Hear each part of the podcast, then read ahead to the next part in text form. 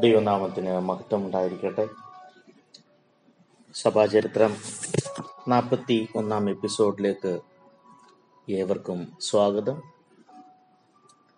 ക്രിസ്തീയ സംഘടനകളുടെ പ്രാദേശിക അടിസ്ഥാനത്തിലുള്ള വിഭജനം മധ്യ യൂറോപ്പിനെ ഒരു യുദ്ധക്കളമാക്കി മാറ്റി. നവോത്ഥാന കാലം അതിനുശേഷം ഉള്ള ആ കാലയളവുകൾ നമ്മൾ പഠിച്ചാൽ സഭാചരിത്രം അതാണ് വ്യക്തമാക്കുന്നത്.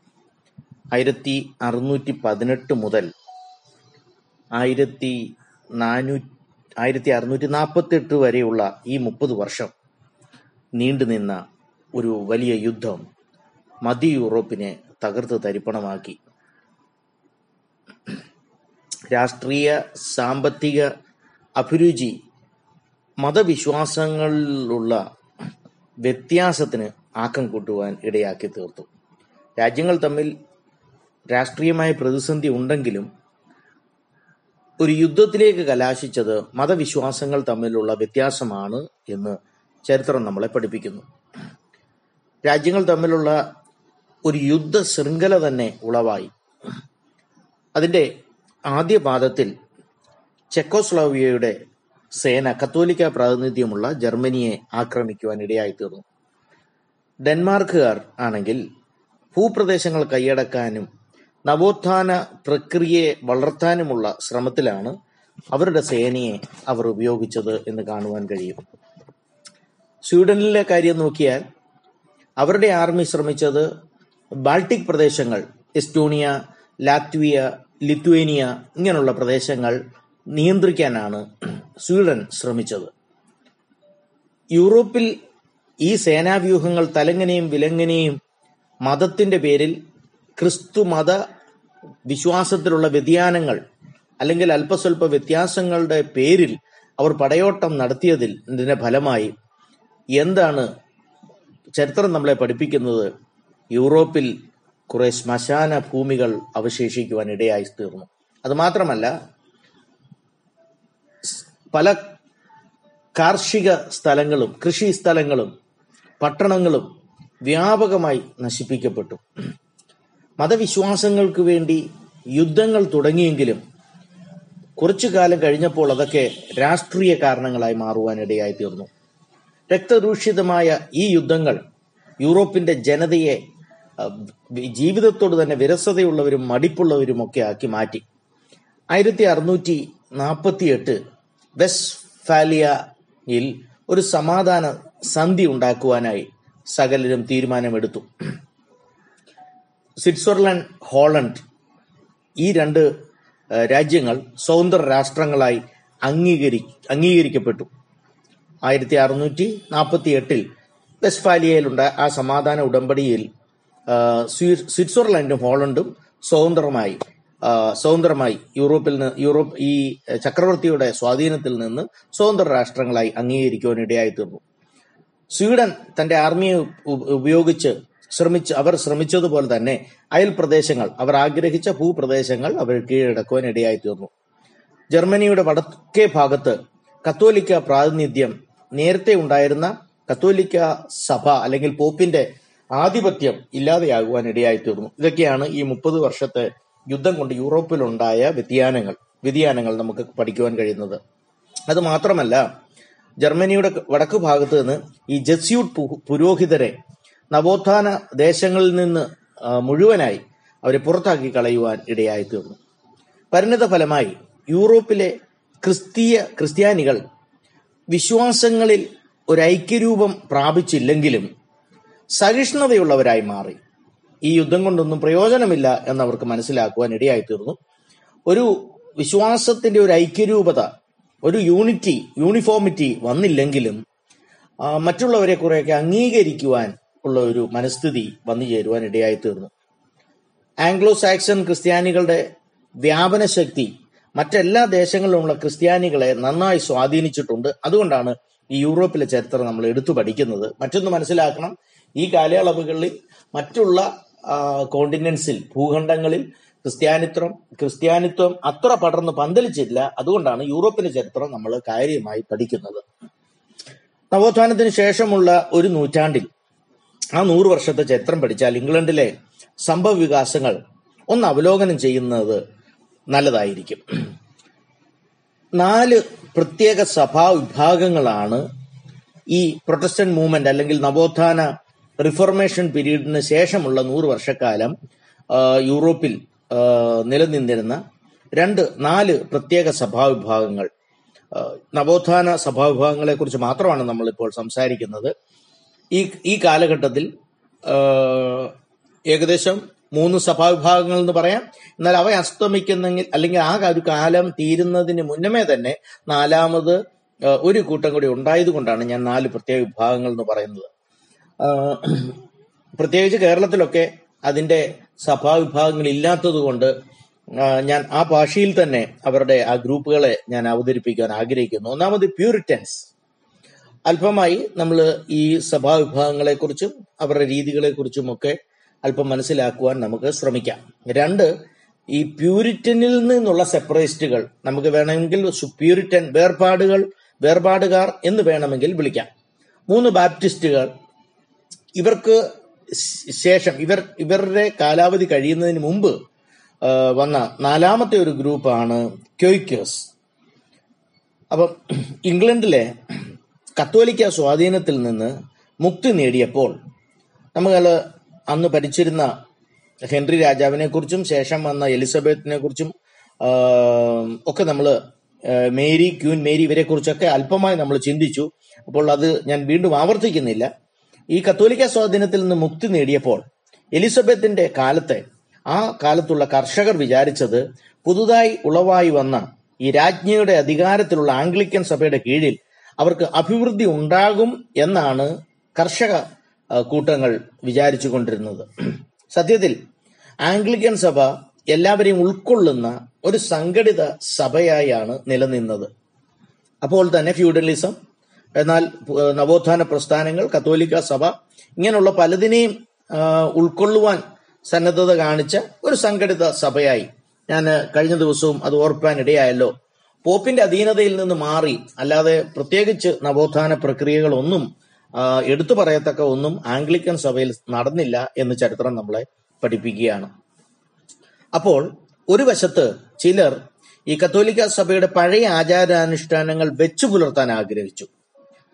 വിശുദ്ധന്മാരുടെ പ്രത്യേക ഓർമ്മ ദിവസങ്ങൾ തിരുവത്താഴ ശുശ്രൂഷയിലുള്ള കുമ്പിടി സ്നാനത്തിൽ ഈ തലത്തൊട്ടപ്പന്മാരുടെ സാന്നിധ്യം അല്ലെങ്കിൽ കൊച്ചു കുഞ്ഞിനു വേണ്ടി ഈ തലത്തൊട്ടപ്പന്മാർ ഏറ്റുപറയുന്നത് ഇവയൊക്കെ നിലനിർത്താൻ ഒരു വിഭാഗം ആംഗ്ലിക്കൻ സഭയിലെ ഒരു വിഭാഗം ആഗ്രഹിച്ചു.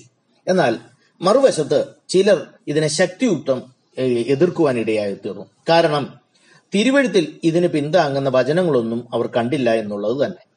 പാപ്പാ മതത്തിന്റെ പഴന്തുണി കഷണങ്ങൾ എന്നാണ് അവർ അതിനെ വിളിച്ചത്. റാക്സ് ഓഫ് പോപ്പറി എന്നാണ് അവർ അതിനെ വിളിച്ചിരുന്നത്. എന്ന് പറഞ്ഞാൽ എടുത്തു കളയേണ്ടതായ അല്ലെങ്കിൽ മുഷിഞ്ഞു നാറുന്ന പഴന്തുണികളായിട്ടാണ് ഇങ്ങനെയുള്ള കർമാചാ ആചാരാനുഷ്ഠാനങ്ങളെ കുറിച്ച് ചിലർ ചിലർ എല്ലാവരുമില്ല ആംഗ്ലിക്കൻ സഭയിലെ ഒരു വിഭാഗം അവർ അവർ വാദിച്ചത് അങ്ങനെയാണ്. മാത്രമല്ല ഇവയ്ക്കൊക്കെ ഇവയൊക്കെ ഇങ്ങനെയുള്ള ആചാരാനുഷ്ഠാനങ്ങൾ അത്യന്തം അപകടകാരികളാണെന്ന് അവർ വിശ്വസിച്ചു. ഇത് ഒരു നാശത്തിലേക്ക് നയിക്കും എന്ന് ഒരു വിഭാഗം വിശ്വസിക്കുവാൻ ഇടയായി തീർന്നു അപ്പോൾ തന്നെ ആംഗ്ലിക്കൻ സഭയിലുള്ള പല പിരിവുകൾ എന്തുകൊണ്ട് അവർ പിരിഞ്ഞുപോയി ഇങ്ങനെയുള്ള ആശയങ്ങൾ തമ്മിലുള്ള വ്യത്യാസമാണ് പല വിഭാഗങ്ങളായി മാറുവാൻ ഇടയായി തീർന്നത് അതിൽ തന്നെ ചിലർ ബിഷപ്പുമാരും ആർക്ക് ബിഷപ്പുമാരും ചേർന്നുള്ള ആംഗ്ലിക്കൻ സഭാ ഭരണ വ്യവസ്ഥയെ തന്നെ എതിർത്തു. അത് റോമൻ കത്തോലിക്ക സഭയിലുള്ള പോപ്പും കർദിനാൾമാരും ഭരിക്കുന്ന ഭരണസംഘടനയുടെ ഭരണവ്യവസ്ഥയുടെ ഒരു പതിപ്പായിട്ടാണ് ആംഗ്ലിക്കൻ സഭയിൽ അവർ കണ്ടത്. അതുകൊണ്ട് നവോത്ഥാന പ്രക്രിയയിൽ ആകൃഷ്ടരായ പലരും ഈ ഭരണവ്യവസ്ഥയെ എതിർക്കുവാൻ ചർച്ച് ഗവൺമെന്റിനെ എതിർക്കുവാൻ ഇടയായി തീർന്നു.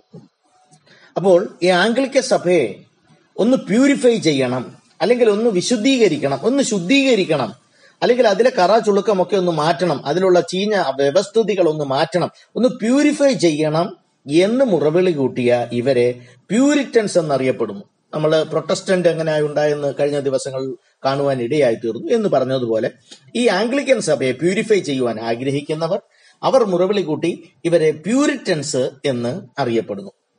ഈ പ്യൂരിറ്റൻ വിഭാഗങ്ങൾ ജോൺ കാൽവിന്റെ പ്രസ്ബിറ്റേറിയനിസം ജോ കാൽവിനിസം അതിലൊക്കെ ആ ഉപദേശങ്ങളൊക്കെ വളരെ സ്വാധീനിച്ചിരുന്നു. ജോൺ കാൽവിന്റെ പഠിപ്പി മാർട്ടിൻ ലൂതറിന്റെ സമകാലികൻ അല്ലെങ്കിൽ അതിന് ആ അതിനുശേഷം ഉള്ള ജോൺ കാൽവിനെ ആണ് പ്രസബിറ്റേറിയനിസമാണ് കുറച്ചും കൂടി മാർട്ടിൻ ലൂതറിന്റെ ആശയങ്ങളെക്കാൾ കുറച്ചും കൂടി കെട്ടുറപ്പുള്ളതും നിലനിൽക്കുന്നതുമായി തോന്നിയത് ജോൺ കാൽവിന്റെ പ്രസ്ബിറ്റേറിയൻ ആശയങ്ങളാണ്. അതുകൊണ്ട് തന്നെ ഈ പ്യൂരിറ്റൻ വിഭാഗക്കാർ ഈ കാൽവിനിസം ഉപ ഈ കാൽവിൻ ജോൺ കാൽവിന്റെ ഉപദേശങ്ങളിലാണ് അവർ സ്വാധീനിക്കപ്പെട്ടത്. അതിൽ ആ എലിസബത്തിന്റെ ശേഷം നമ്മൾ കാണുവാനിടയായി തീർന്നു മേരി ടുഡോർ ആ ക്യൂൻ മേരി അവരുടെ ഭരണകാലത്ത് ഇംഗ്ലണ്ട് വിട്ടുപോയ പലരും പല ഇംഗ്ലീഷുകാരും അവർ ഈ കാൽവിൻ ചിന്താഗതിക്കാരോട് അടു- അടുത്തിടപഴകുവാൻ ഇടയായി. അതുകൊണ്ട് തന്നെ അവരുടെ ആശയങ്ങൾ ഇവർ ഒപ്പിയെടുത്തു എന്ന് നമുക്ക് ചരിത്രത്തിൽ നിന്ന് കാണുവാൻ കഴിയും. ആയിരത്തി അഞ്ഞൂറ്റി അറുപത് കാലഘട്ടമായപ്പോഴേക്കും ഈ രാജ്യഭ്രഷ്ടർ തങ്ങൾക്കായി ഇംഗ്ലീഷ് ഭാഷയിൽ ബൈബിൾ ഭാഷാന്തരം ചെയ്തിരുന്നു. ഈ ഇങ്ങനെ എക്സൈൽ പോയ അല്ലെങ്കിൽ രാജ്യഭ്രഷ്ടരായി പോയ രാജ്യഭ്രഷ്ടരായി പോയവർ കൂടി ഒരു ഗ്രൂപ്പായി കാൽവിനിസമായി അവർ ഇൻഫ്ലുവൻസ് ചെയ്തു. കാൽവിനിസം അവരെ വളരെ ആകർഷിച്ചു. അങ്ങനെ അവരെല്ലാവരും കൂടെ ചേർന്ന് അവർക്ക് വേണ്ടി അങ്ങനെയുള്ള ഗ്രൂപ്പിന് വേണ്ടി ബൈബിൾ ഭാഷാന്തരം ഇംഗ്ലീഷിൽ ചെയ്തു. ഈ ഭാഷാന്തരമാണ് ജനീവ ബൈബിൾ എന്നറിയപ്പെടുന്നത്.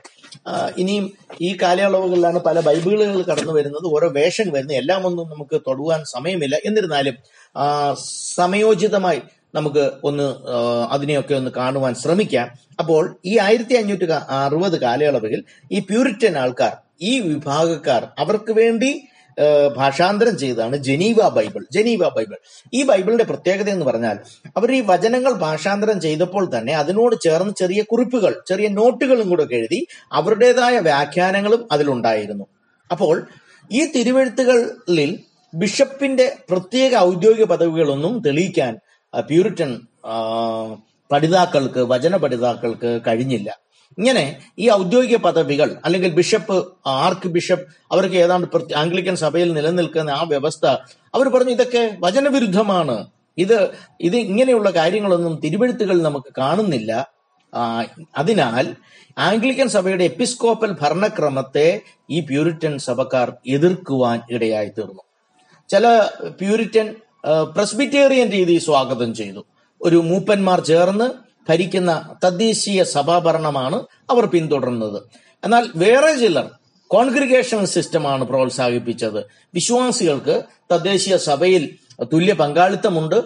അവർ ഒരു ഭരണഘടന ഉണ്ടാക്കിയെടുക്കുന്നു. അതൊരു congregational system Presbyterian system Anglican system അപ്പോൾ ആംഗ്ലിക്കൻ സഭയിൽ നിലനിന്ന എപ്പിസ്കോപ്പൽ സിസ്റ്റമാണ്. അതിനെതിരായിട്ടാണ് ചില പ്യൂരിറ്റൻ ആൾക്കാർ ചേർന്ന് പ്രസ്ബിറ്റേറിയൻ സിസ്റ്റം. അപ്പോൾ കുറെ മൂപ്പന്മാർ ചേർന്ന് ഭരിക്കുന്ന ഒരു വ്യവസ്ഥിതി. എന്നാൽ ആ ഈ പ്യൂരിറ്റൻസിൽ തന്നെ ചിലർ ഇതിനെയെല്ലാം മറികടന്ന് കോൺഗ്രിഗേഷൻ സിസ്റ്റം ഒരു സഭയിലെ വിശ്വാസ സമൂഹങ്ങൾ ചേർന്ന് ഒരുമിച്ചൊരു ഐക്യകണ്ഠമായി അവർ തീരുമാനിച്ച് എടുക്കുന്ന കാര്യങ്ങൾ. അത് കോൺഗ്രിഗേഷൻ സിസ്റ്റം. ഈ പ്യൂരിറ്റൻസ് ധാർമ്മിക മൂല്യങ്ങൾക്ക് വലിയ വില കൽപ്പിച്ചു. അതുകൊണ്ടാണല്ലോ അവരെ പ്യൂരിറ്റൻസ് അല്ലെങ്കിൽ പ്യൂരിഫൈ ചെയ്യുന്നവർ എന്ന് വിളിക്കുവാൻ ഇടയായി തീർന്നത്.